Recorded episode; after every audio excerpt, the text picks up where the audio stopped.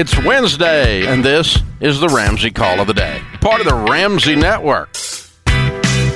You know, the easiest thing about doing this show is the answers are always the same. You guys riding around in your car, you already know what I'm going to say. If you've listened to this show for six months, you know what I'm going to say when somebody calls in. And why are the answers always the same? Because they're not based on nuanced concepts, they're based on principles. Principle is the law of gravity will cause your butt to hit the sidewalk if you jump off a building. That's a principle. Well, I sort of got these cool wing things I want to try. Yeah, but there's always the law of gravity. There are principles. Like we don't borrow money. That's a principle. The borrower is slave to the lender. We always have a plan. Don't build a tower without first counting the cost. Always live on less than you make because a foolish man devours all he has. These are principles. Always be outlandishly, outrageously generous because generous people are unbelievably attractive. They're the best people on the planet. And you get to choose to be one today. Ready, set, go. These are principles. Another principle is what Barbara Bush said a thousand years ago, and I've been given credit for it lately, but I wish I had said it. I just stole it from her. What happens in your house is a whole lot more important than what happens in the White House. If you're waiting on Washington to fix your life, Dave Ramsey adds to that, you're stupid because Washington can't even fix itself. It's the island of misfit toys. And you're waiting on the Democrats to fix your life? Ha ha ha ha. You're waiting on the Republicans to fix your life? Ha ha ha ha. The only shot you got at fixing your life is you fixing it. And so when COVID hits and the world comes to a freaking screeching halt, because we're all going to die from the pandemic, hardly anyone did, statistically. The survival rate, by the way, for all age groups is north of 99% for all age groups, just in case you haven't looked at the CDC site lately. Doesn't mean you didn't get sick, said survival rate. But we shut the whole world down, and so we needed the government to help us. I'm from the government and I'm here to help is a phrase that should cause you to be terrified. And they came out with the PPP loans. You remember the PPP loans? We're going to give businesses these loans because we told these businesses that they had to shut down because the whole world is going to freaking die. And if you go to a restaurant, you're going to kill your mother. And so you must die at home. And we shut the whole economy down, and everyone's at home sucking their thumb in abject fear, and poverty sets in, and the government comes riding in on a white horse and says, We're going to give you free money. Oh, wait, it's a loan but it's not really a loan, it'll be a grant because we're going to forgive it as long as you maintain your payroll.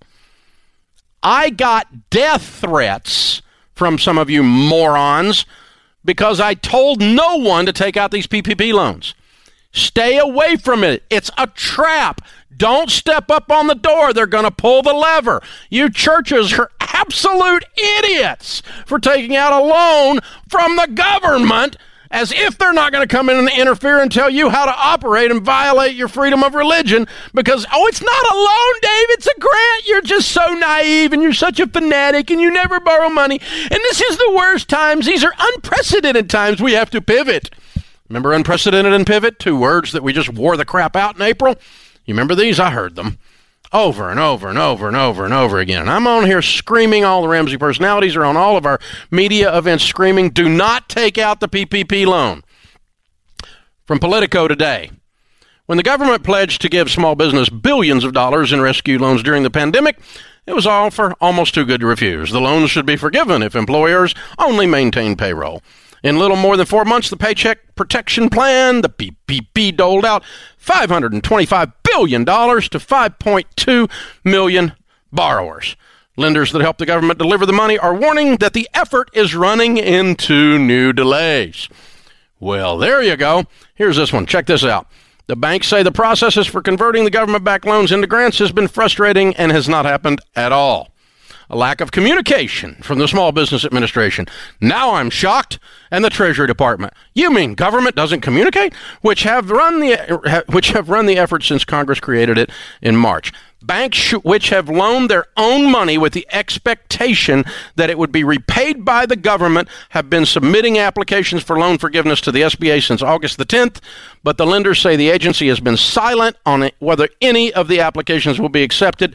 To date, the SBA said Thursday it has received 96,000 forgiveness applications, representing fewer than 2% of the total loans, but has not approved one.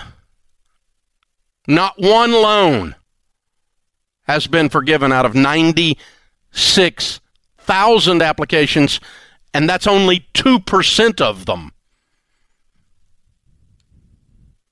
No bank I know anywhere in the country has received any money from the SBA, said Brad Bolton, president and CEO of Community Spirit Bank in Alabama.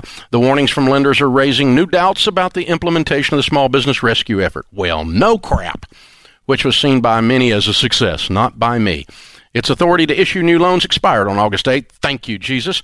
And there is a broad, broad bipartisan support to relaunch the program if lawmakers can strike a deal on economic relief. You've got to be kidding. You idiots are going to do it again.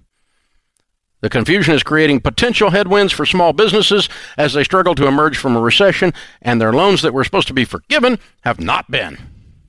Adding to the frustration is a growing list of unresolved questions from banks about how to handle the forgiveness applications. Banks say they've gotten conflicting information from various SBA officials. The SBA, people, if you don't know, is the DMV of the federal government for small business.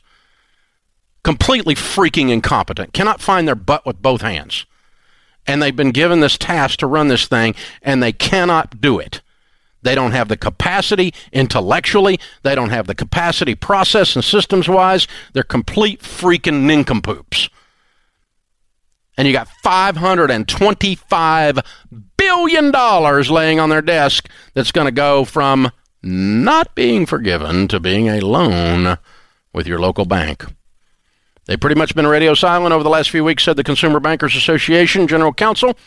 There's still plenty of technical issues banks have as we push the SBA to offer some guidance.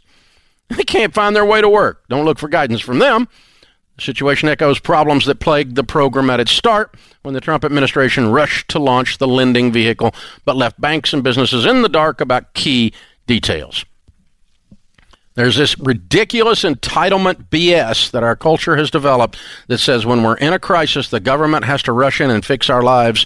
And everyone was yelling, fix our lives, fix our lives. So we threw money at it and no guidelines and no systems and no processes, and the loans aren't going to be forgiven because of incompetence. And I'm going to sit here and say it. I'm sorry. I told you so. I told you not to take the money. I told you over and over not to take the money. Two of you threatened to burn my house down, but I told you not to take the money. It's a principle. The government is not here to help you. They're a parasite. They're a tick on your butt. Thanks for tuning in to the Ramsey Call of the Day. To check out all of our podcasts, just search Ramsey Network on Apple Podcasts, Spotify, or wherever you listen.